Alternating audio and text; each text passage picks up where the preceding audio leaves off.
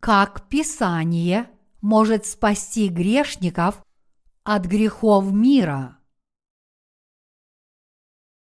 Бытие, глава 40, стихи 1, 23.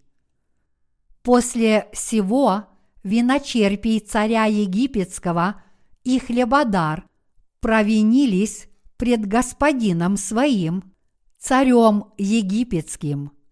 И прогневался фараон на двух царедворцев своих, на главного виночерпия и на главного хлебодара, и отдал их под стражу в дом начальника телохранителей в темницу в место, где заключен был Иосиф. Начальник телохранителей приставил к ним Иосифа, и он служил им. И пробыли они под стражею несколько времени. Однажды виночерпию и хлебодару, царя египетского, заключенным в темнице, виделись сны, каждому свой сон, обоим в одну ночь, каждому сон особенного значения. И пришел к ним Иосиф поутру, увидел их, и вот они в смущении. И спросил он царедворцев фараоновых, находившихся с ним в доме господина его под стражею, говоря, «От чего у вас сегодня печальные лица?» Они сказали ему, «Нам виделись сны, а истолковать их некому». Иосиф сказал им, «Не от Бога ли истолкования? Расскажите мне». И рассказал главный виночерпий Иосифу сон свой и сказал ему, «Мне снилась вот виноградная лоза предо мною, на лозе три ветви, она разлилась, показался на ней цвет, выросли и созрели на ней ягоды, и чаша фараонова в руке у меня. Я взял ягод, выжил их в чашу фараонову и подал чашу в руку фараонову. И сказал ему Иосиф, вот истолкование его. Три ветви – это три дня. Через три дня фараон вознесет главу твою и возвратит тебя на место твое, и ты подашь чашу фараонову в руку его по прежнему обыкновению, когда ты был у него виночерпием. Вспомни же меня, когда хорошо тебе будет – и сделай мне благодеяние, и упомяни обо мне фараону, и выведи меня из этого дома, ибо я украден из земли евреев, а также и здесь ничего не сделал, за что бы бросить меня в темницу. Главный хлебодар увидел, что истолковал он хорошо, и сказал Иосифу, «Мне также снилось, вот на голове у меня три корзины решетчатых. В верхней корзине всякая пища фараонова, изделие хлебодара, и птицы небесные клевали ее из корзины на голове моей. И отвечал Иосиф и сказал ему, вот истолкование его. Три корзины – это три дня – Через три дня фараон снимет с тебя голову твою и повесит тебя на дереве, и птицы небесные будут клевать плоть твою с тебя. На третий день, день рождения фараонова, сделал он пир для всех слуг своих и вспомнил о главном виночерпии и главном хлебодаре среди слуг своих, и возвратил главного виночерпия на прежнее место, и он подал чашу в руку фараону, а главного хлебодара повесил на дереве, как истолковал им Иосиф, и не вспомнил главный виночерпий об Иосифе, но забыл его. Сегодня я хотел бы поделиться с вами подлинной истиной спасения через рассказ о главном хлебодаре и главном виночерпии.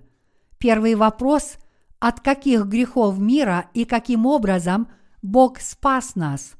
И второй вопрос – какие люди могут быть спасены перед Богом, а какие нет? Я собираюсь поговорить с вами об этих вопросах, касающихся духовного спасения. Слово Божье было написано Божьими слугами под влиянием Святого Духа. Следовательно, это слово – истина, которая говорит нам о том, как Бог спас всех грешников от всех их грехов через праведность Иисуса Христа. Поэтому, когда мы смотрим на это слово через праведность Божью и Евангелие воды и духа, мы видим, что Библия совершенно не похожа на многочисленные романы или книги по истории, которые можно легко приобрести в этом мире. Поэтому мы не считаем Слово Божье просто человеческими словами. Скорее мы верим, что Бог говорит с нами через Слово, написанное Его слугами, о том, как обрести эту драгоценную новую жизнь. Евангелие воды и духа открытое в Слове Божьем, без сомнения является истиной, дарующей спасение каждому истинно верующему и избавляющей его от греха. Мы только что прочитали отрывок из Писания из главы сороковой Бытия, стихи с первого по третий. В этих стихах говорится что виночерпий и хлебодар царя Египта провинились пред господином своим, царем египетским, и поэтому за свои проступки они были заключены под стражу в доме начальника телохранителей в темницу в место, где заключен был Иосиф. Иосиф был заключен в эту тюрьму из-за ложных обвинений, выдвинутых против него за якобы попытку изнасилования жены его господина. Эти два чиновника были заперты в той же самой тюрьме, где содержался Иосиф. Сейчас мы рассмотрим, чему Господь хочет научить нас через этот отрывок из Писания. Написано, виночерпий царя египетского и хлебодар провинились пред господином своим, царем египетским. Эти два высокопоставленных чиновника были заключены в тюрьму, потому что они провинились пред своим царем. Таким образом, все люди совершают грех перед Богом, и неважно, как сильно они стараются не совершать грех невозможно найти ни одного человека, который бы не совершал греха. Поэтому с духовной точки зрения каждый человек оказывается заключенным в темницу греха. Все люди, живущие в этом мире, имеют грехи, и по этой причине они страдают духовно, испытывая сильную боль, находясь в этой тюрьме греха, как и эти два чиновника царя. Однако большинство людей сегодня преданы своим собственным религиям в надежде получить очищение от грехов. Их участие в мирских религиях, подобных этой, не позволит им очиститься от грехов. Это происходит потому, что они не могут очиститься от своих грехов собственными плотскими усилиями или волей. И поэтому каждый, кто хочет очиститься от своих грехов, должен знать и верить в евангельскую истину воды и духа, которая есть слово об отпущении грехов, данное нам Богом. Господь говорит, «И познаете истину, и истина сделает вас свободными». Иоанна – глава 8, стих 32. Воистину эти два человека, главный виночерпий и главный хлебодар, не единственные, кто совершает грехи против Бога. Напротив, каждый человек во всем мире является рабом греха, который не может не совершать грехов перед Богом. Какие же грехи мы совершаем перед Богом? Мы должны подробно изучить этот вопрос через Слово Божье. Почему люди продолжают жить, совершая грехи? Реальность такова, что хотя каждый человек изо всех сил старается не совершать грехов, он не может перестать постоянно совершать грех. Родившись в этот мир, ни один человек не свободен от греха, потому что каждый, независимо от того, кто он или она, продолжает совершать грехи на протяжении всей своей жизни – Люди ненавидят грех, но они просто совершают грехи многократно. И из-за этих преступлений они продолжают жить в больших страданиях. Они продолжают жить в муках, считая себя тяжкими грешниками. Таким образом, мы грешники, которые не могут не совершать многочисленные преступления перед Богом.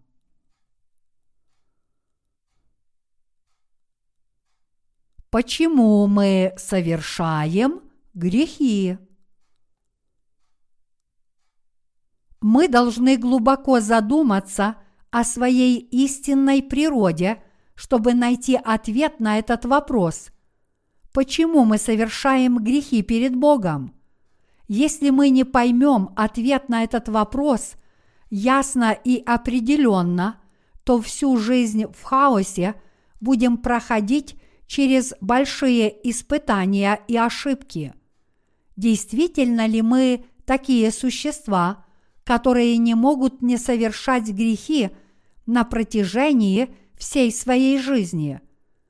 Как мы стали теми, кто не может не совершать грехи перед Богом? Почему великие мудрецы мира советовали нам познать себя?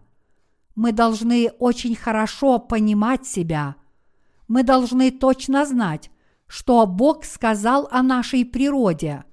Только тогда мы сможем правильно распознать и поверить в Иисуса Христа, Спасителя, пришедшего через воду и кровь. Также мы должны постараться узнать, как именно Господь спас нас с вами от грехов мира и как именно Он взял на себя все наши грехи – Тогда мы сможем жить как дети Божьи, веря в праведность Божью. Но если мы не будем четко понимать, что в основе своей мы грешники, то столкнемся со многими проблемами и хаосом. Вера в Иисуса как Спасителя без осознания того, какими грешниками мы на самом деле являемся, сродни тому, как если бы – человек пытался наугад принять какое-либо лекарство, не зная, от какой болезни он страдает. Поэтому, если вы хотите получить прощение грехов от Бога, вы должны сначала правильно осознать реальность своей греховной болезни, и вы должны искать и посещать правильного врача, который может вылечить эту болезнь греха. Разве это не так? мы с вами должны должным образом знать о своей природе, о том, в каком виде мы существуем перед Богом. Тогда каждый должен поверить в праведность Иисуса и принять ее, осознавая, каким тяжким грешником он является на самом деле.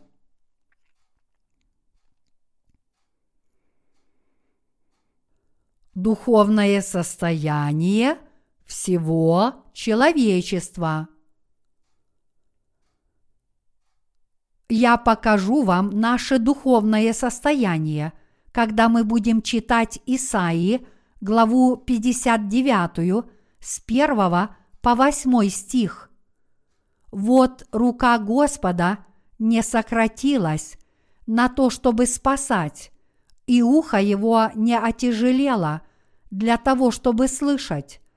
Но беззакония ваши произвели разделение между вами и Богом вашим, и грехи ваши отвращают лицо Его от вас, чтобы не слышать, ибо руки ваши осквернены кровью, и персты ваши беззаконием, уста ваши говорят ложь, язык ваш произносит неправду, никто не возвышает голоса за правду, и никто не вступается за истину, надеются на пустое и говорят ложь, зачинают зло и рождают злодейство, высиживают змеиные яйца и ткут паутину. Кто поест яиц их, умрет, а если раздавит, выползет ехидно. Паутины их для одежды негодны, и они не покроются своим произведением.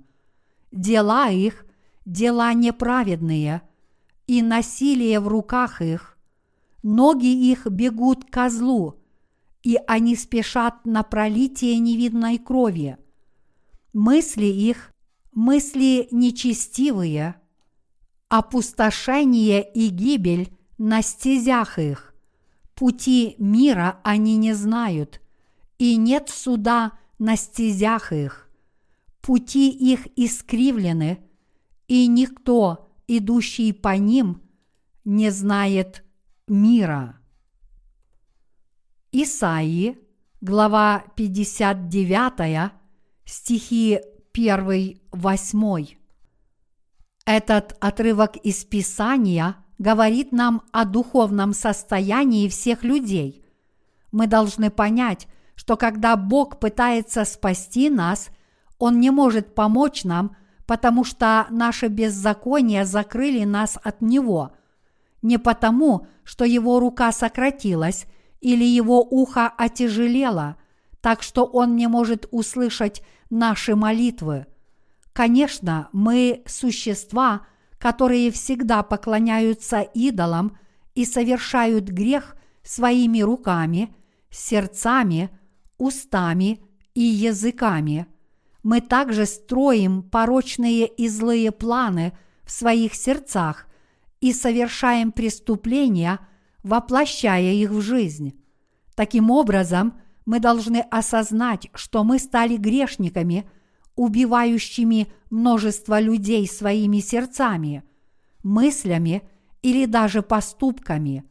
Почти все люди, живущие на этой земле, продолжают жить в мучениях только из-за других людей.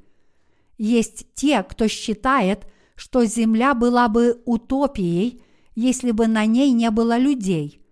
Все остальные существа прекрасно и естественно продолжают свою жизнь на этой планете Земля.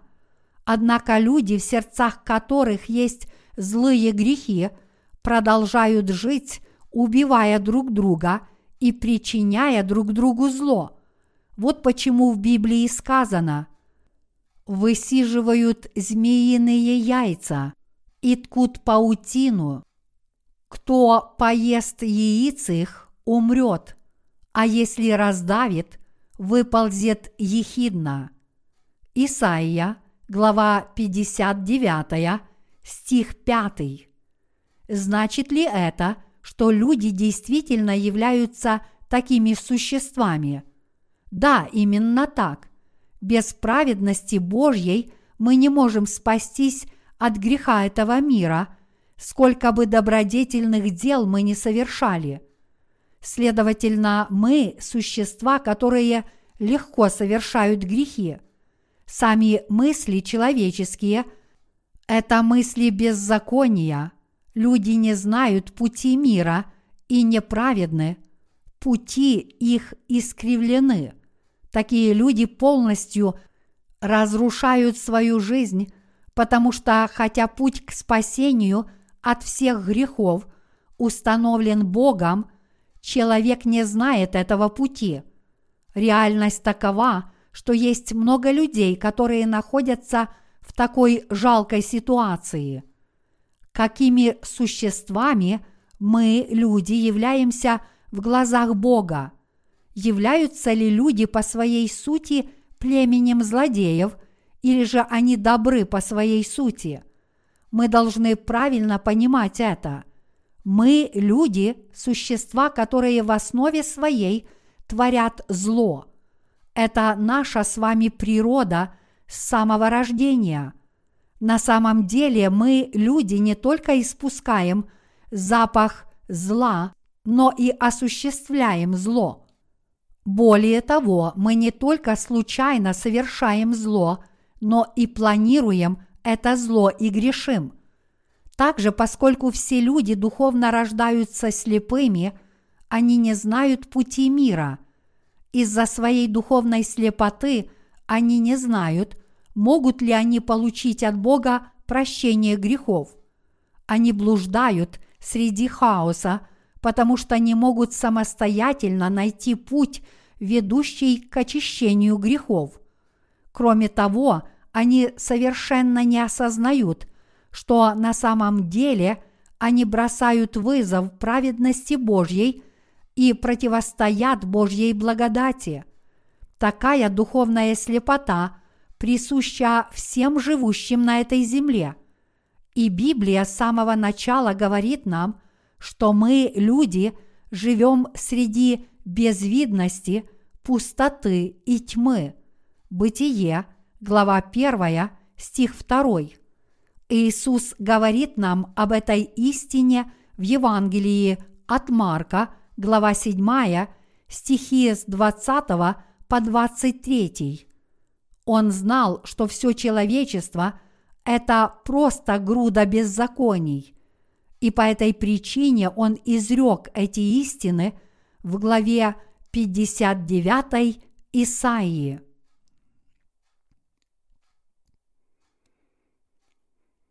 Господь сказал, исходящее из человека оскверняет человека. В Марка, глава 7, стихи 20-23 написано «Исходящее из человека оскверняет человека, ибо извнутрь, из сердца человеческого исходят злые помыслы, прелюбодеяния, любодеяния, убийства, кражи, лихаимство, злоба, коварство – непотребство, завистливое око, богохульство, гордость, безумство. Все это зло извнутрь исходит и оскверняет человека. Наш Господь сказал, что то, что выходит из человека, оскверняет его. Не нездоровая пища входит в человека и оскверняет его – а грех в его сердце выходит наружу и оскверняет его. Господь говорит, что люди совершают всевозможные грехи из-за зла и скверны, которые находятся в их сердцах. Господь говорит об этом в Евангелии от Марка, глава 7, стихи 21-23. «Ибо извнутрь, из сердца человеческого – исходят злые помыслы, прелюбодеяния, любодеяния, убийства, кражи, лихаимство, злоба, коварство, непотребство, завистливое око, богохульство, гордость, безумство. Все это зло извнутрь исходит и оскверняет человека. И это учит нас – что все эти двенадцать видов грехов исходят из сердца каждого человека. Если это правда, то что же мы, люди, за племя? Люди по своей сути являются племенем злодеев. Это потому, что все люди рождаются со следующими двенадцатью видами грехов, унаследованных от родителей с рождения – прелюбодеяния, любодеяния, убийства, кражи, лихаимства, злоба, коварство, непотребство, завистливое око, богохульство, гордость, безумство.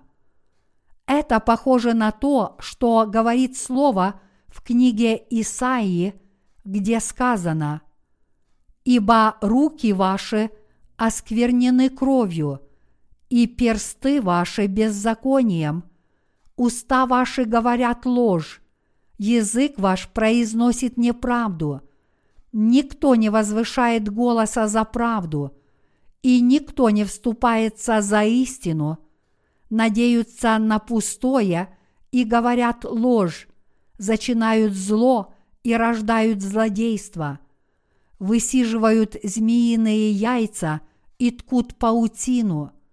Кто поест яиц их, умрет, а если раздавит, выползет ехидно. Паутины их для одежды негодны, и они не покроются своим произведением. Дела их – дела неправедные, и насилие в руках их. Исайя, глава 59, стихи 3, 6. Библия говорит нам, что грехи в сердцах людей будут убивать других людей. Это говорит нам о том, что такие люди будут причинять вред и делать зло другим. К какому же роду или племени относятся все люди? Что такое человек на самом деле? Писание говорит, что мы, люди, совершаем различные виды грехов на протяжении всей своей жизни, потому что мы – племя злодеев, которое по сути родилось с такими злыми желаниями. Поэтому даже если мы не хотим совершать грехи, мы не можем не совершать их неоднократно в течение всей нашей жизни до самой смерти. Известный корейский поэт-лирик по имени Джон Джу Юн 1917-1945 в своем стихотворении под названием «Пролог» говорит следующее. «Пусть мне не будет стыдно под небом, пока я не умру, даже ветры среди листвы болят в моем сердце». Он действительно старался избегать того, что тревожило его совесть, хотя и не часто, но есть такие люди, как этот поэт – Однако такая жизнь была бы лишь несбыточным желанием, ведь реальность такова, что так жить невозможно.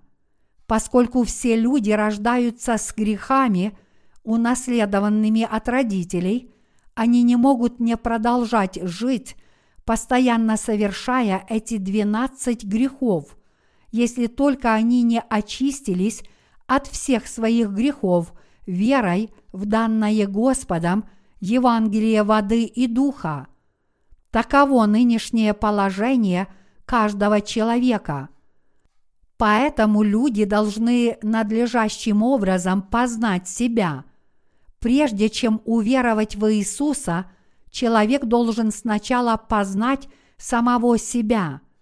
В Библии говорится, что главный виночерпий и главный хлебодар – были заключены в темницу, потому что они провинились пред господином своим фараоном, царем Египта.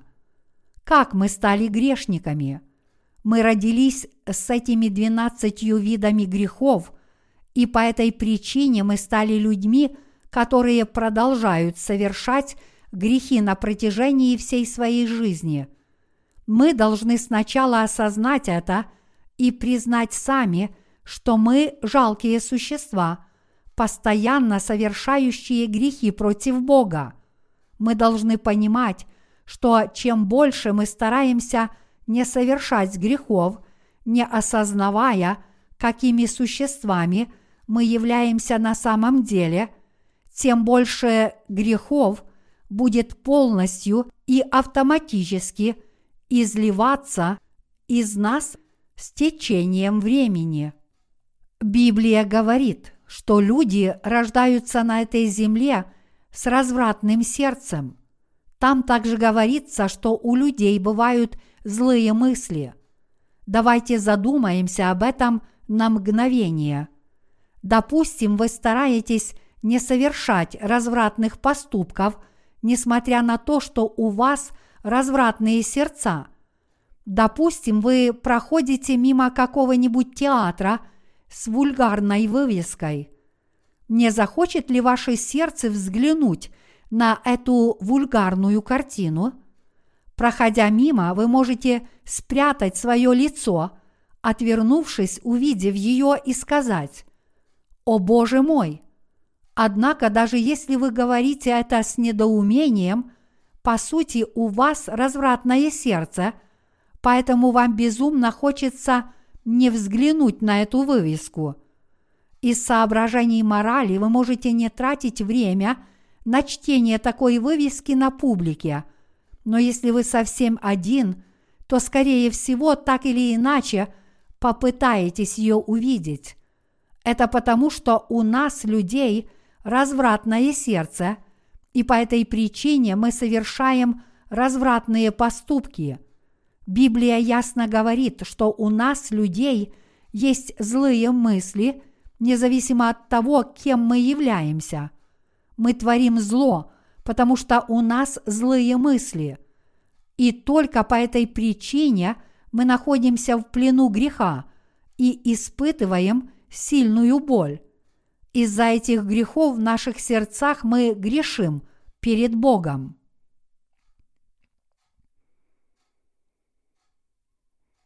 Наши грехи записаны в двух местах.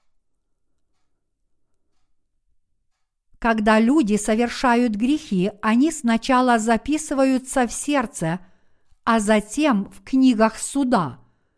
В Иеремии – глава 17, стих 1 написано «Грех Иуды написан железным резцом, алмазным острием начертан на скрижали сердца их и на рогах жертвенников их». Когда кто-либо совершает грех, Бог записывает его на скрижали сердца этого человека следующим образом – ты совершил такой-то и такой-то грех в такой-то и такой-то день.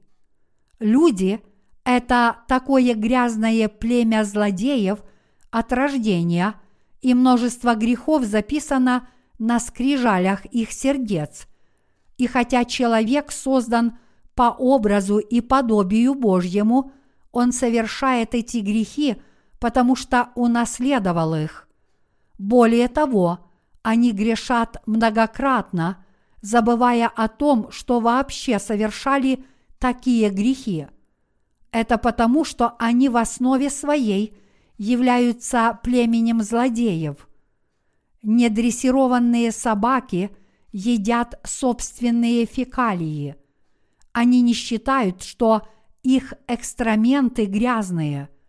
Точно так же люди рождаются с грудами греха – Поэтому они считают, что их греховные желания хороши, или, по крайней мере, думают, что это просто инстинкт.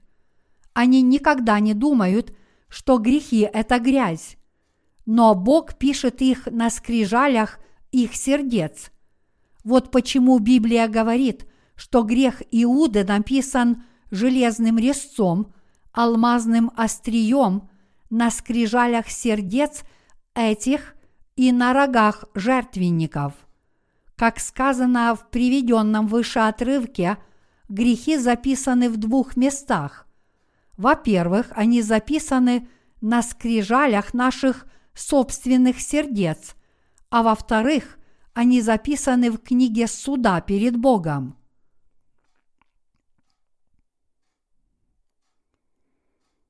Какова роль закона? Бог дал нам закон. Поскольку мы не знаем, что такое грех, Бог дал нам свой закон, и через этот закон дал нам понять, что такое грех. Да не будет у тебя других богов перед лицом моим. Не делай себе кумира. Не произноси имени Господа Бога твоего напрасно. Наблюдай день субботний, чтобы свято хранить его – почитай отца твоего и матерь твою, не убивай, не прелюбодействуй, не кради, не произноси ложного свидетельства на ближнего твоего, не желай дома ближнего твоего. Это десять заповедей. Всего в законе 613 предписаний, что делать и чего не делать но Бог выбрал среди них ровно десять репрезентативных предписаний и выделил их в десять заповедей. Верхние четыре предписания десяти заповедей – это пункты, которые мы должны соблюдать по отношению к Богу, а остальные шесть предписаний – это законы, которые мы, люди, должны соблюдать по отношению друг к другу. Тогда почему Бог дал нам этот закон? Он дал нам закон для того, чтобы мы осознали свое греховное состояние. Когда мы встанем перед зеркалом каждой статьи закона по очереди и отразим себя в нем, мы узнаем, какие грехи мы совершили. Например, Послание к римлянам, глава 3, стихи 19-20 говорит, «Но мы знаем, что закон, если что говорит, говорит к состоящим под законом, так что заграждаются всякие уста, и весь мир становится виновен пред Богом, потому что делами закона не оправдается пред ним никакая плоть, ибо законом познается грех.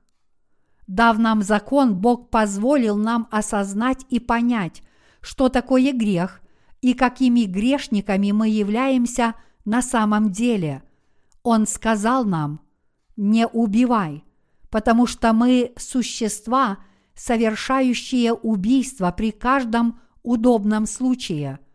Мы существа, которые даже совершают убийство во имя Бога, и это означает, что мы приговорены как виновные. Поскольку закон признал нас виновными, мы стали грешниками перед Богом, и поэтому мы являемся полноценными грешниками.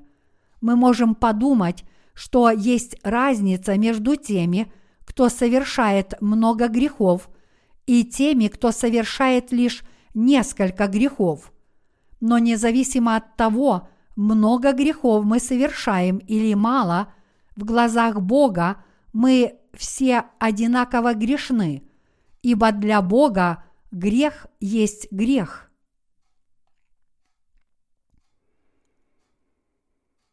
Люди не знают своих грехов должным образом. Тот факт, что мы, люди, не можем не совершать грех, является неоспоримым. Это очень серьезный вопрос, но, к сожалению, те, кто совершил много грехов, не знают о своих грехах. Когда мы посещаем тюрьму и разговариваем с осужденными преступниками, о чем они постоянно сетуют, я не совершал особых преступлений, и все же я был приговорен к смерти. Кто-то из них может ответить, на самом деле ты совершил много грехов, но ты разгуливал на свободе, потому что тебе повезло, но мне крайне не повезло. Меня поймали, когда я совершил одно преступление и приговорили к смерти – по этому мирскому закону. На самом деле я чувствую, что не заслуживаю этого. как и другие люди, я на самом деле не совершал такого ужасного преступления, которое заслуживает смертной казни, но почему только я должен получить смертную казнь?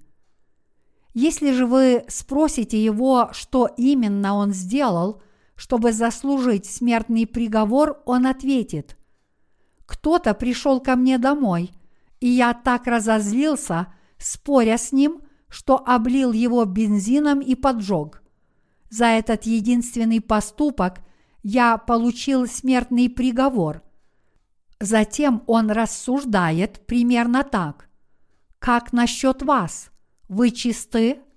Вы никогда не совершали такого греха? Неужели у вас совсем не возникало желания убивать других? Я сделал это случайно, но у меня действительно не было намерения убить его. Разве вы тоже не совершили много грехов? Но вы свободный человек в мире, а я осужденный, запертый в этой камере – и не могу толком увидеть солнце. Меня постигла эта печальная участь, потому что мне не повезло. Этот разговор показывает нам, что большинство людей несерьезно относятся к своим грехам. Почему этот преступник не знает своих грехов? Это потому, что он никогда не стоял перед законом, особенно перед законом, который гласит – не убивай.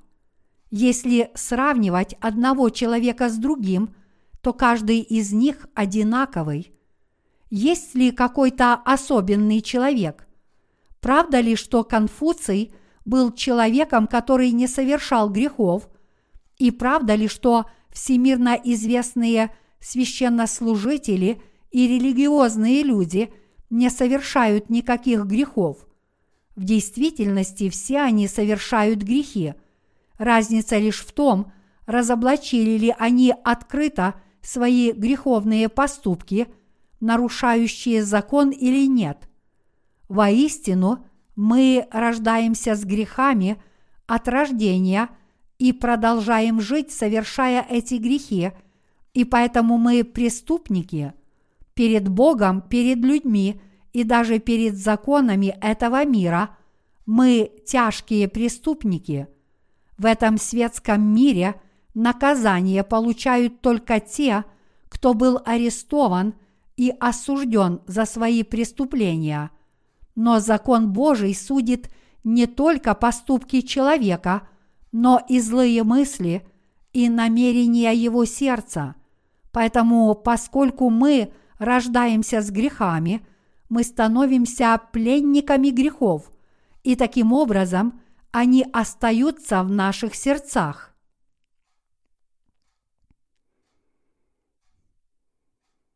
Только те, кто признает свои грехи, могут найти путь к спасению. Бог говорит нам, ты совершил такой-то и такой-то грех, в такой-то и такой-то день, записывая наши грехи на скрижалях нашей совести.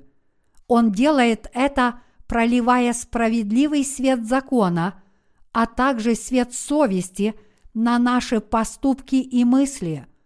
Наша совесть работает как еще один стандарт для суждения о добре или зле.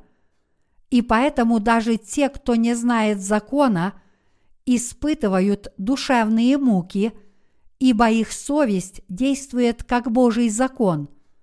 Люди, пренебрегающие даже законом совести, не знают своей фундаментальной природы и просто продолжают жить так, как им хочется. Но те, кто хотя бы осознает этот закон, боятся Бога и слушают Его Слово – все, что нам нужно сделать, это рассказать таким людям о законе.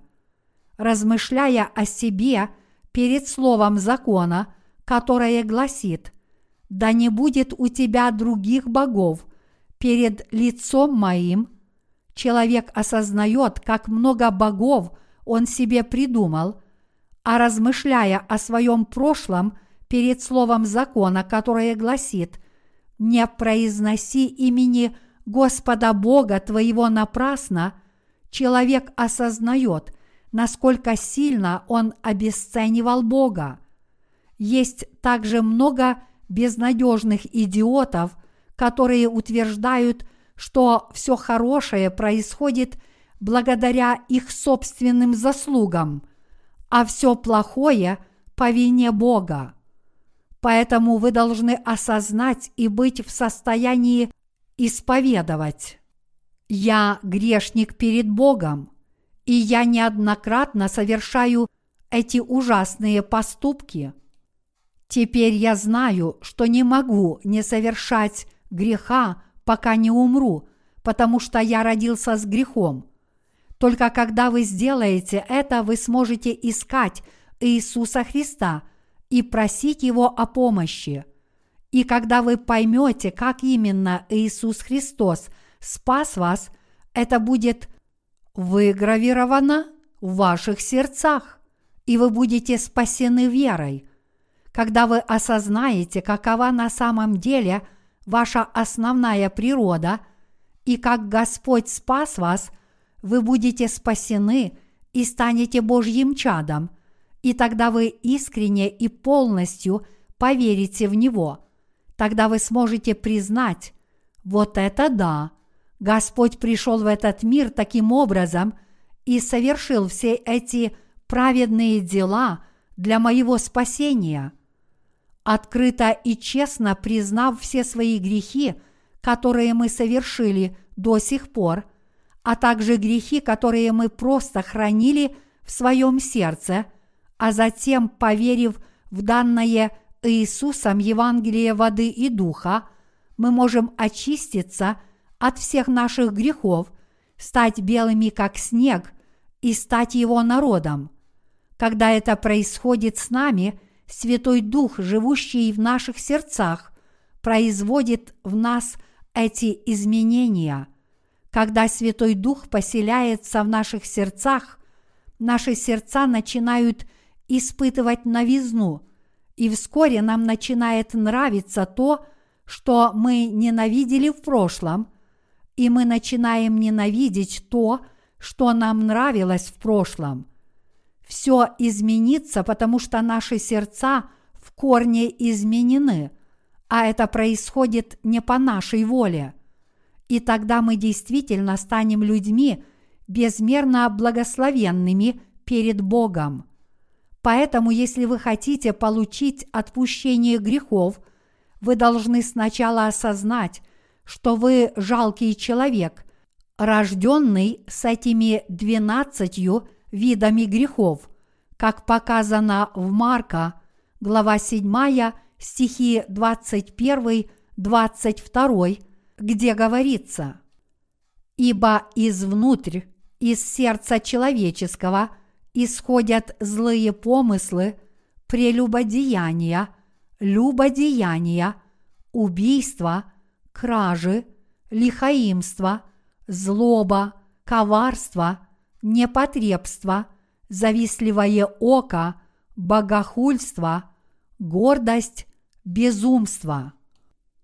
Прежде всего вы должны осознать, что не можете не совершать грехи постоянно – потому что в основе своей обладаете таким греховным сердцем. Попытка не совершать грехи может быть похвальной, но более похвально для вас принять истину, что вы человек, который не может не продолжать совершать грехи, потому что вы унаследовали эти грехи от своих родителей, несмотря на ваши усилия – не грешить.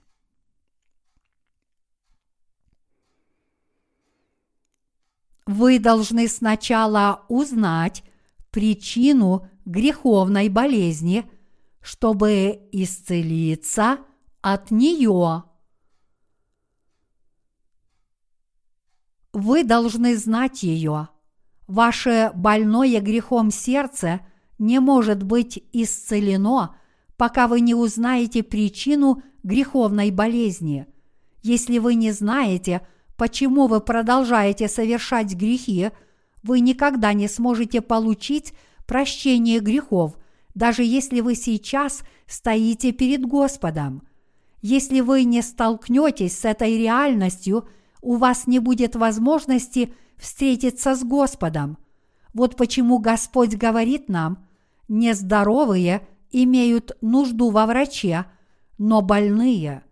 Иными словами, Иисус – это тот, кто исцеляет болезнь нашего греха, поэтому вы должны сначала стать больным, чтобы нуждаться в этом Иисусе. Что касается тех, кто не болен грехом и кто должен встретиться с Иисусом, они признают его только на уровне «О, Иисус действительно изобилует любовью! Он великолепен!» Это просто почтительное обращение к Нему устами. Поэтому вы должны понять, что именно вы должны попасть в ад из-за этих грехов, которые находятся в вашем сердце. Библия говорит, возмездие за грех – смерть. К римлянам, глава 6, стих 23. Вы непременно будете осуждены Богом и попадете в ад, если не очиститесь в совершенстве от всех своих грехов. Библия говорит, что если у кого-то есть хоть малейшая доля греха, он попадет в ад. В то время как эти многие люди приговорены быть брошенными в ад за грехи в их сердцах, разве не смешно видеть, как они все еще горячо исповедуют, что Иисус их Господь, говоря, «Вау, Бог велик, я люблю тебя», ты действительно достоин уважения. Если вы все еще исповедуете, потому что я благоволю к тебе, я буду верить в тебя, Иисус, то разве такая вера избавит вас от грехов? Они никогда не исчезнут. Сначала вы должны выяснить, какой болезнью вы заразились. Много лет назад я обратился к врачу из-за сильного раздражения в горле. В вашей больнице общего профиля вы должны точно знать, какая часть вашего тела больна, и получить рекомендации, чтобы знать, какое отделение вам следует обратиться. Поэтому я последовал инструкции, которую мне дал сотрудник справочного бюро. Затем я смог встретиться с человеком, который возглавлял отделение семейной медицины. Врач спросил меня, что заставило вас прийти сюда? Я ответил, у меня есть дырки в языке, и у меня сильно болит горло. Пожалуйста, откройте рот. А, затем он сказал, идите в лабораторию электрокардиологии и сделайте электрокардиограмму.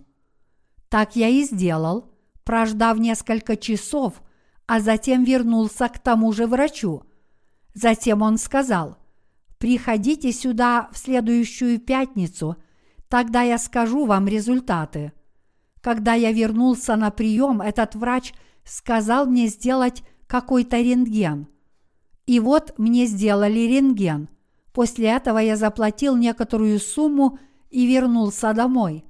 На третий визит этот врач снова сказал мне, что я должен сдать какой-то другой анализ. Я хотел получить немедленное лечение от боли в горле, но вместо того, чтобы вылечить меня, этот так называемый врач только назначал новые анализы. Горло продолжало болеть, а деньги утекали из кармана. Поэтому я разозлился на эту больницу. Я пришел к выводу, что эта больница заботится не о своих пациентах, а только о своих доходах. Поэтому я обратился в другую больницу в Сеуле, и моя боль в горле прошла после лечения у медицинского специалиста. Если вы хотите, чтобы ваши заболевания лечили, Вы должны точно знать, где у вас болит, и обратиться к назначенному медицинскому специалисту, который правильно диагностирует вашу болезнь. А когда ваша болезнь будет правильно диагностирована, вы получите и лечение. Только когда вы сделаете это, вы сможете исцелиться от своей болезни и вернуться к здоровью и счастью. Точно так же вы не можете исцелиться – от болезни греха, посещая любую церковь только потому, что считаете ее правильной. Вы должны проверить, действительно ли ваше больное грехом сердце полностью исцелилось после длительного лечения в той церкви, которую вы посещаете. Только тогда вы получите правильный ответ на свой вопрос. Эта церковь – подходящее место – для лечения моей болезни греха. На самом деле мы рождены с грехами с самого рождения, и мы грешники, совершающие грехи на протяжении всей нашей жизни. Даже если мы не совершили никакого преступления, мы все равно грешники. Даже если мы не совершили убийства, и даже если мы никогда ничего не крали – мы грешники, потому что у нас грешное сердце перед Богом. Библия говорит, что Бог смотрит в глубину нашего сердца, поэтому мы действительно жалкие грешники. Размышляя о своих сердцах перед Словом Божьим, вы должны сначала исследовать следующие вещи. Грешник я или нет? Способен ли я соблюдать закон? есть ли у меня сейчас грехи, записанные в моем сердце, и признаю ли я Слово Божье. Если вам поставили диагноз, вы действительно грешник. Вы попадете в ад по закону Божьему. Тогда вы получили право встретиться с Иисусом Христом. Однако, если вы не пришли к выводу, что являетесь тяжким грешником – заслуживающим ада, то вы никогда не будете искать Иисуса Христа, а если и встретите Его, то будете считать Его не более чем простым учителем этики. Если кто-то не признает себя тяжким грешником, то он не нуждается в Иисусе. Если кто-то не идет в ад – то этот человек не нуждается в Спасителе. Подобно тому, как тот, кто не тонет, не нуждается в помощи Спасателя, человек должен иметь хотя бы немного греха, чтобы жаждать Спасителя Иисуса Христа. Я хочу сказать, что если у нас есть хотя бы крошечная частица греха, то нас постигнет погибель. Если у нас есть грехи, мы непременно погибнем. Поэтому мы должны полностью осознать эту истину и жаждать Спасителя. И осознав, как Спаситель спас нас, мы действительно можем быть спасены. Врач нужен только больному.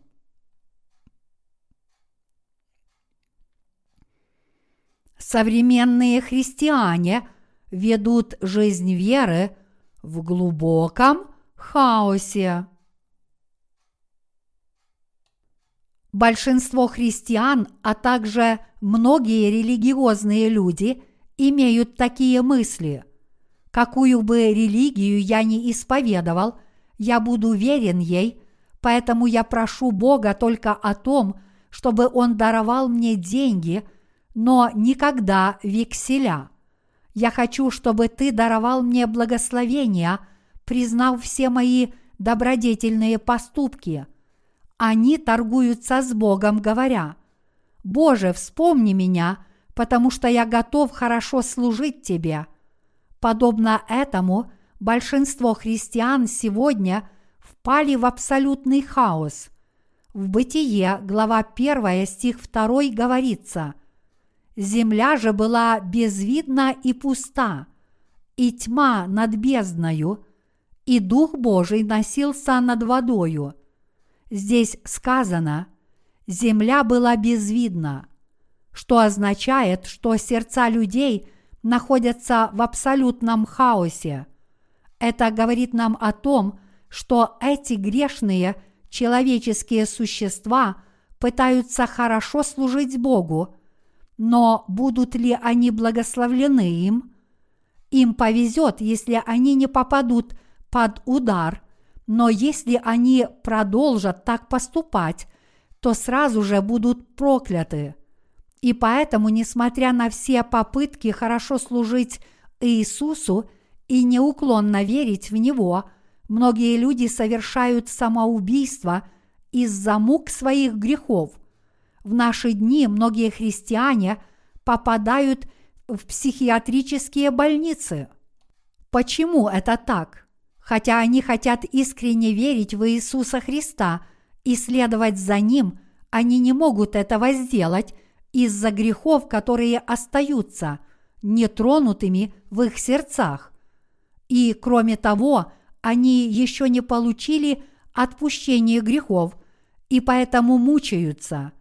Я знал одного пожилого христианина, который был настоящим джентльменом. У него были аккуратные черты с головы до ног. Воистину, в его внешнем облике нельзя было найти ни одного изъяна. Но однажды он поднялся на гору, облил свое тело бензином, поджег его и умер в огне. В своем завещании он написал «Я верующий в Иисуса, но грехи мои не отходят от моего сердца. Эти грехи настолько отвратительны, что я не могу не принять крайние меры против них всех. Поэтому сейчас в качестве последней меры я обливаю свое тело бензином и сжигаю его, чтобы очистить все эти грехи, которые находятся в моем сердце. Прежде чем я умру, я сжигаю это тело по собственной воле. Он был верным христианином, его уважали все верующие в его церкви, но он совершил такой трагический и нелепый поступок из-за отвратительных грехов, которые были в его сердце. Исчезнут ли грехи в вашей совести, если вы попытаетесь сжечь их вместе с телом? Нет, абсолютно нет. Почему же он так мучился? Прежде всего он не знал, каким грешником он был на самом деле. Иными словами, он пытался самостоятельно уверовать в Иисуса как Спасителя. Большинство христиан склонны знать и верить в Иисуса с точки зрения здравого смысла, как в того, кто был повешен на кресте. Иисус – Бог любви. Он – Сын Божий. Он всемогущий, и Он наш Спаситель. Поэтому они верят, что Он умер на кресте за их грехи и что Он спас их от грехов. И поэтому большинство людей ходят в церковь и склонны думать, что они встретили Иисуса сами по себе, хотя в их сердцах есть грехи. Они говорят, «Дорогой Господь Иисус, приятно познакомиться. Я так люблю тебя. Я так много слышал о тебе». И поэтому они продолжают думать только об Иисусе на кресте и любить Его. Но это большое заблуждение большинства христиан. Тем не менее, они по-прежнему стараются служить Господу и любить Его гораздо больше. Но реальность такова, что они не могут получить спасения, если они пытаются вести такую достойную жизнь. Скорее, они должны сначала осознать, что они – существа, которые должны прежде всего получить прощение грехов от этого самого Иисуса. Если они не очистятся от всех своих грехов, то, несомненно, будут обречены на ад.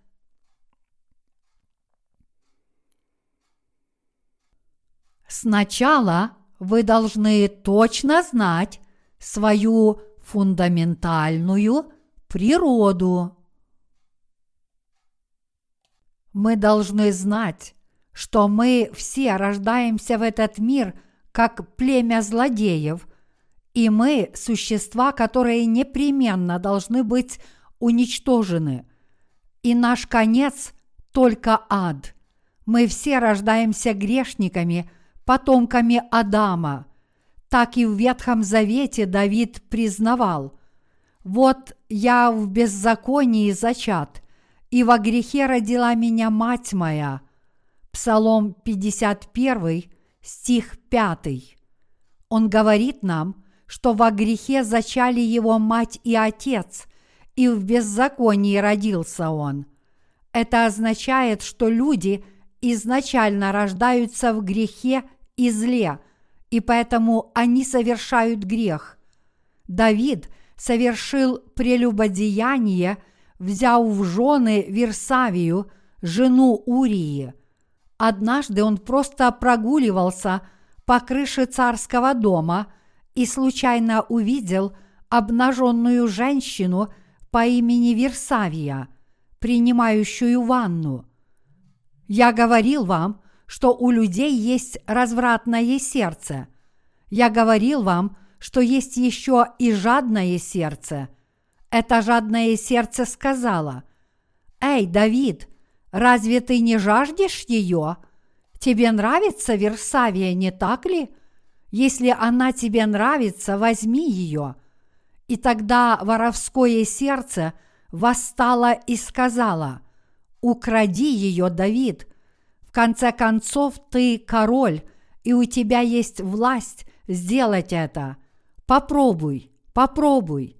Но, устыдившись своей совести, Давид вдруг закрыл глаза и покачал головой, говоря, «Я не могу этого сделать, я не могу». Тогда это вожделенное желание снова сказала Давиду, «Что значит не можешь?» «Я твой горячий сторонник, твое сердце желает ее. Поступай так, как хочет твое сердце». Давид сказал, «Тогда, может, мне один раз взглянуть только на ее лицо?» Тогда Давид приказал своим стражникам привести к нему Версавию. Когда он увидел ее лицо поближе, он почувствовал огромное удовлетворение. В его сердце возникло желание взять ее. Когда двенадцать видов грехов разом возникли в его сердце, Давид начал совершать грехи. И чтобы скрыть их, он дошел до того, что лишил жизни Урию, мужа этой женщины Версавии. Убийственное желание возникло в сердце Давида, и оно сказало ему, «Эй, разве ты не стыдишься своего прелюбодеяния? Спрячь этот грех, ты можешь сделать это очень хитро. Но совесть говорила ему, «Нет, ты не должен. Ты верующий в Бога. Как ты вообще можешь думать об этом?» Его совесть боролась с этим беззаконным сердцем. Тем не менее, что оказалось сильнее его совести? Его греховная природа, которую он имел от рождения – это убийственное желание сказала Давиду, «Эй, это вполне естественно. Что ты собираешься делать в противном случае? Если это обнаружат, ты потеряешь свой трон. Ты хочешь этого?» И вот Давид послал своего подчиненного Урию прямо на передовую. Он косвенно совершил убийство – После этого он утешал себя мыслью «Все в порядке, ведь я не убил его сам». Но как-то раз пришел пророк Нафан и упрекнул Давида, косвенно указав на его грех. Пророк Нафан пытался заставить Давида признать свой грех с помощью такой притчи. В одном городе были два человека, один богатый, а другой бедный. У богатого было очень много мелкого и крупного скота, а у бедного ничего, кроме одной овечки, которую он купил, маленькую и выкормил. И она выросла у него вместе с детьми его. От хлеба его она ела, и из его чаши пила, и на груди у него спала, и была для него как дочь, и пришел к богатому человеку странник, и тот пожалел взять из своих овец или волов, чтобы приготовить обед для странника, который пришел к нему, а взяв овечку бедняка и приготовил ее для человека, который пришел к нему. Вторая царств, глава 12, стихи 1-4. Когда пророк Нафан рассказал эту историю, Давид сильно разгневался и сказал, «Жив Господь, достоин смерти человек, сделавший это, и за овечку он должен заплатить в четверо за то, что он сделал это, и за то, что не имел сострадания». Тогда Натан объявил, «Ты тот самый человек, на самом деле Давид стал причиной всего этого, потому что в его сердце возникла похоть. Из-за этой непристойной сцены с обнаженной женщиной, принимающей ванну, в Давиде возникло прелюбодейное сердце, желание убийства и обманчивое сердце. И чтобы удовлетворить эти желания, он взял Версавию – и убил Урию. Он убил Урию, чтобы потом служить беззаконию, гостю своего сердца. Следовательно, Давид исповедал Богу следующее о своем истинном «Я». «Я согрешил против Господа, я родился в беззаконии и во грехе зачат был. Я человек, чья основная природа происходит из рода злодеев. Здесь мы видим, что Давид признал свою греховную природу перед Божьим Словом, и по этой причине Бог заботился о Давиде. Бог оказал ему милость, потому что он признал перед ним свою фундаментальную природу, а не потому, что он жил достойнее других или не совершил никакого греха. Поэтому, если вы хотите встретиться с Богом, вы должны сначала узнать, каким существом вы являетесь на самом деле. Когда вы честно оглянетесь на свое сердце, если вы обнаружите, что на скрижали вашего сердца записаны грехи, что есть грехи, которые еще не очищены – или что вы все еще не знаете Евангелия воды и духа, тогда вы должны понять, что вы тот, кто получил суд за свои грехи. Неважно, прошло ли 50 лет, 30 лет, 3 года или 3 месяца с тех пор, как вы впервые поверили в Иисуса. Тот факт, что вы долгое время верили Иисусу – не означает, что вы обязательно будете признаны Богом.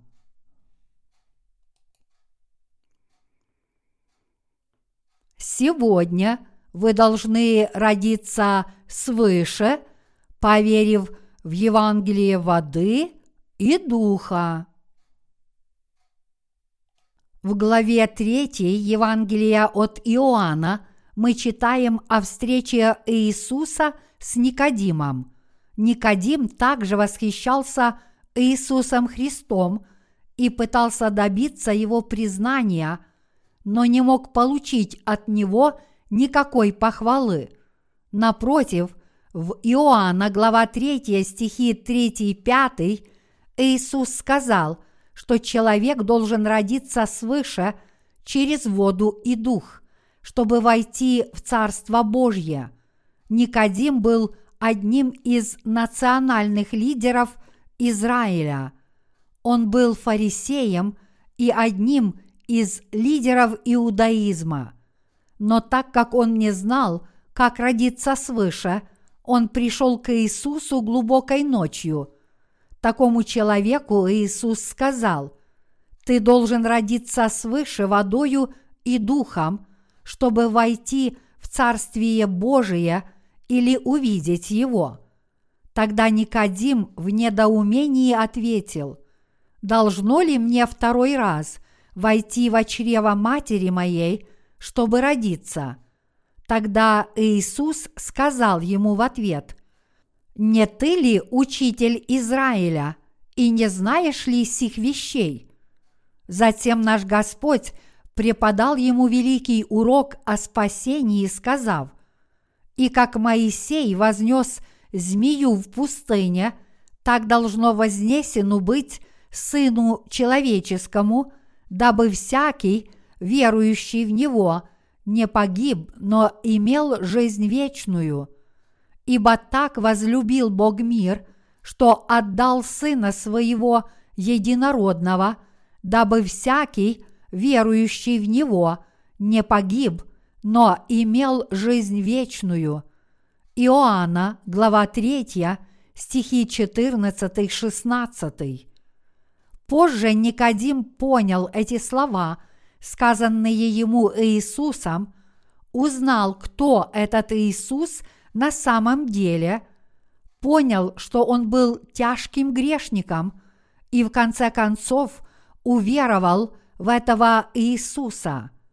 Он узнал, как Господь спас его, человека, у которого не было другого выбора, кроме как отправиться в ад – в конце концов, он получил спасение, которое было даровано Евангелием воды и духа.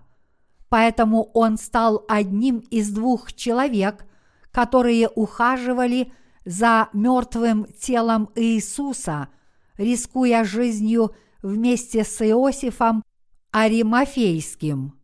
Иоанна, глава 19, стихи 38-39 мы должны точно понимать, какими существами мы являемся на самом деле. Нас называют племенем злодеев, потому что мы родились с грешными сердцами, которые не могут не совершать грехов. Это потому, что мы родились с грешным сердцем. Мы совершаем эти грехи, потому что родились с таким грешным сердцем – но если бы мы родились со святым сердцем или со святым духом внутри нашего сердца, тогда мы бы совершали дела Святого Духа. В пятой главе послания к Галатам говорится о двух видах желаний – похотях плоти и желаниях духа. Рожденные свыше имеют оба желания – похоти плоти – и желание Святого Духа. Но те, кто не родился свыше, не зная о Евангелии воды и духа, будут иметь только похоти плоти и будут лишены желаний Святого Духа. Сердца нерожденных свыше наполнены желаниями похвастаться собой. Они очень манипулятивны, возвышают себя и показывают себя добродетельными перед другими. Они пытаются спрятаться с помощью обильной лжи. Тогда кто мы перед Богом, если мы не знаем в точности Евангелие воды и духа и не верим в него, то мы все еще грешники. В сердцах тех, кто не верит в Евангелие воды и духа, есть только грехи – если некоторые люди, посмотрев на свое сердце со Словом Божьим, обнаруживают, что не знают своих грехов, значит, они не способны понять путь спасения, хотя и могут стать возвышенными и благородными людьми. Они становятся подобны зверям, которые погибают. Псалом 49, стих 12. Можно даже сказать, что они не являются людьми. Они, конечно, люди, но я хочу сказать, что такие люди, не признающие Бога, подобны зверям, которые заслуживают уничтожения. Поэтому мы должны познать себя во всей откровенности, иначе мы не сможем встретить Иисуса Христа, сошедшего на эту землю по евангельской истине воды и духа, как бы долго мы не верили в этого Господа Иисуса.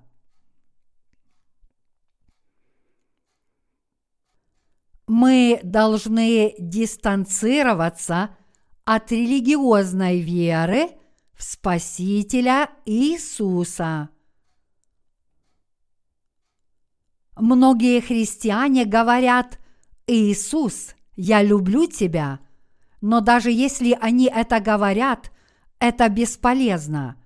Поклоняясь Иисусу, многие христиане-грешники приносят в дар различные музыкальные инструменты, складывают кипы конвертов с денежными пожертвованиями и клянутся в верности Богу всей своей жизнью. Но поскольку их сердца не получили прощения грехов, все их усилия будут напрасны. И поэтому почти все, кто долгое время верит в Иисуса, являются грешниками. Это потому, что они попали в ловушку религиозной веры, которая никогда не сможет принести им спасение. Я тоже был одним из них. Но после того, как я верил в Иисуса в течение десяти лет, я смог выйти из такой неправильной религиозной веры. Вам, верующим в Евангелие воды и духа, сейчас очень повезло. Это действительно чудо, что вы встретили это подлинное Евангелие. Хотя эти христианские грешники тоже хотят жить добродетельно, хорошо знают Слово Божье и исполняют его, почему-то они продолжают жить, совершая только грехи. Конечно, мы не должны совершать преступления, но оно всегда привлекает наши сердца – чтобы мы попробовали его совершить.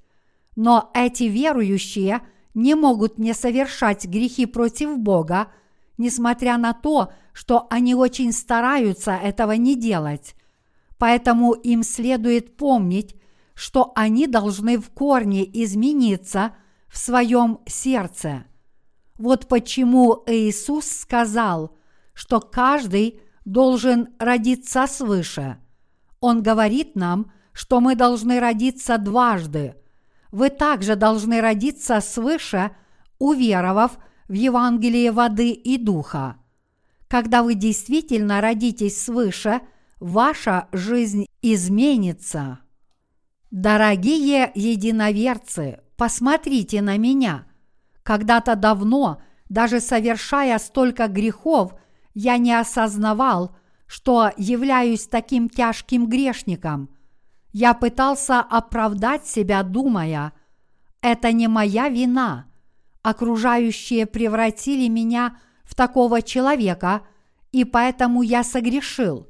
Я просто хотел пройти мимо кинотеатра, но мой друг попросил меня зайти с ними, так что я ничего не мог с этим поделать. В то время, когда я изучал теологию – я проходил мимо кинотеатра и думал, картинки на вывеске слишком вульгарные. О нет, я не должен смотреть на это. Это слишком вульгарно. Но что я делаю сейчас? Мои глаза мне не подвластны. Ну, если уж я такой, тогда я просто взгляну на рекламные фотографии этого фильма – я приходил туда и смотрел на них, чтобы узнать, кто главный герой. Я смотрел на название фотографии, чтобы примерно понять, что это будет за фильм. Я не говорю, что просмотр некоторых фотографий из фильма был большим грехом. Скорее, проблема была в том, что фильм захватил мое сердце сильнее, чем Иисус. Что касается некоторых людей, то их сердца захватывают не только фильмы, и вот они попадают в это. Иначе говоря, они служат своим похотям.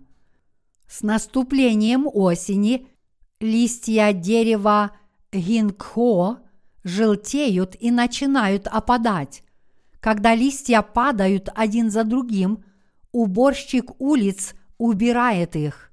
Но чуть позже листья снова падают один за другим и продолжают падать. Несмотря на то, что уборщик ежедневно убирает их, улица не остается чистой. Однако, когда наступает зима, все листья на деревьях гингхо опадают, и они стоят голые. Я говорю вам, что пока вы не поверите в Евангелие воды и духа, в котором все грехи в ваших сердцах будут полностью изглажены, вы будете продолжать совершать грехи. Однако, как только вы встретите Иисуса и начнете служить Евангелию воды и духа, вы уже не будете такими. Когда Господь становится вашим учителем, вы уже не такие, потому что у вас не остается ни одного греха в сердце. Они все ушли. Я не говорю, что вы станете человеком, который больше не грешит. Конечно, вы, несомненно, будете совершать грех даже после того, как вы родились свыше, уверовав в Евангелие воды и духа. Я говорю, что как только вы рождаетесь свыше, Святой Дух поселяется в вас, и в ваш разум приходит новизна сердца. Как только вы встретитесь с праведностью Господа, ваше сердце изменится, и после этого будете ли вы что-то делать или нет, зависит от вашей собственной воли. До этого момента, сосредоточившись на части о заключении главного виночерпия и главного хлебодара, я говорил с вами о том, как мы, люди, стали грешниками и почему мы не можем не совершать грехи. На самом деле я хотел бы поговорить на другую тему из этого же отрывка Писания. Но если я попытаюсь сделать это сейчас, возникнут проблемы. Поэтому на этот раз я хочу свести свою проповедь только к одной теме. Для того, чтобы пациент полностью выздоровел, врач должен поставить точный диагноз и назначить правильное лекарство – а пациент должен признать это и доверять ему. Только если пациент будет следовать этому, он будет исцелен. Даже если врач поставит точный диагноз и назначит лечение, если пациент не верит этому врачу, он не будет выполнять предписание, как оно написано. Пациент будет принимать лекарства бессистемно – а затем выбрасывать его в мусорное ведро. Когда это происходит, пациент не может полностью выздороветь, и поэтому распространять это Евангелие лицом к лицу нелегко. Поэтому вы не можете себе представить, как хорошо распространять Евангелие с помощью этого литературного служения. Мы предпочитаем – литературное служение, поскольку этот метод редко задевает чувство гордости наших читателей по сравнению с другими методами. Все, что им нужно делать, это просто читать наши книги и размышлять о том, правильные ли учения наших книг или нет. Все справедливо мыслящие люди спасутся – если будут внимательно читать наши книги. Библия говорит, здешние были благомысленнее фессалоникских. Они приняли Слово, со всем усердием, ежедневно разбирая Писания, точно ли это так. Деяния, глава 17, стих 11. Тем не менее, в основном требуется внимательное и отзывчивое отношение.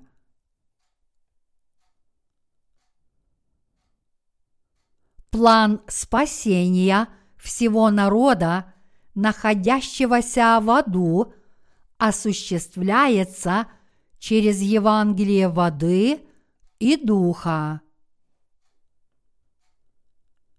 Какова судьба нас, людей? Мы – существа, направляющиеся в ад. Поскольку мы рождаемся в этот мир с грехами, мы являемся существами, которые из-за этих грехов направляются в ад. В этой проповеди я проповедовал вам именно об этом. Независимо от того, кто вы, если у вас есть грех – вы не сможете избежать Божьего праведного суда за грехи. Как только грешник получит этот праведный приговор, он непременно попадет в озеро огненное, которое никогда не угаснет. Поэтому ничего нельзя ни прибавить, ни отнять от этой истины. Если вы признаете Слово Божье, если вы признаете то, что находится в вашей совести, если вы признаете саму волю Божью, само Слово и сам закон Божий, и если вы верите в Бога, который существует вечно, хотя его нельзя увидеть невооруженным глазом, тогда самое первое, что вы должны сделать, это признать тот факт, что вы грешник – направляющийся в ад, а затем поверить в Господа. Если вам поставили диагноз, что вы направляетесь в ад из-за своих грехов, разве у Бога нет плана вашего спасения? Поскольку Бог любит вас, Он разработал план. Спасение – это то, что осуществляет только Бог, а не просто какой-то план – в следующей проповеди я расскажу вам о том, как Бог разработал план нашего спасения. Я говорю это вам, потому что я познакомился с Господом и Евангелием воды и духа раньше вас, а не потому, что я более совершенен, чем вы. Я такой же, как и вы. Я такой же человек, как и вы, но Господь был достаточно милостив – чтобы встретиться со мной первым. И так я встретился со словом истины воды и духа.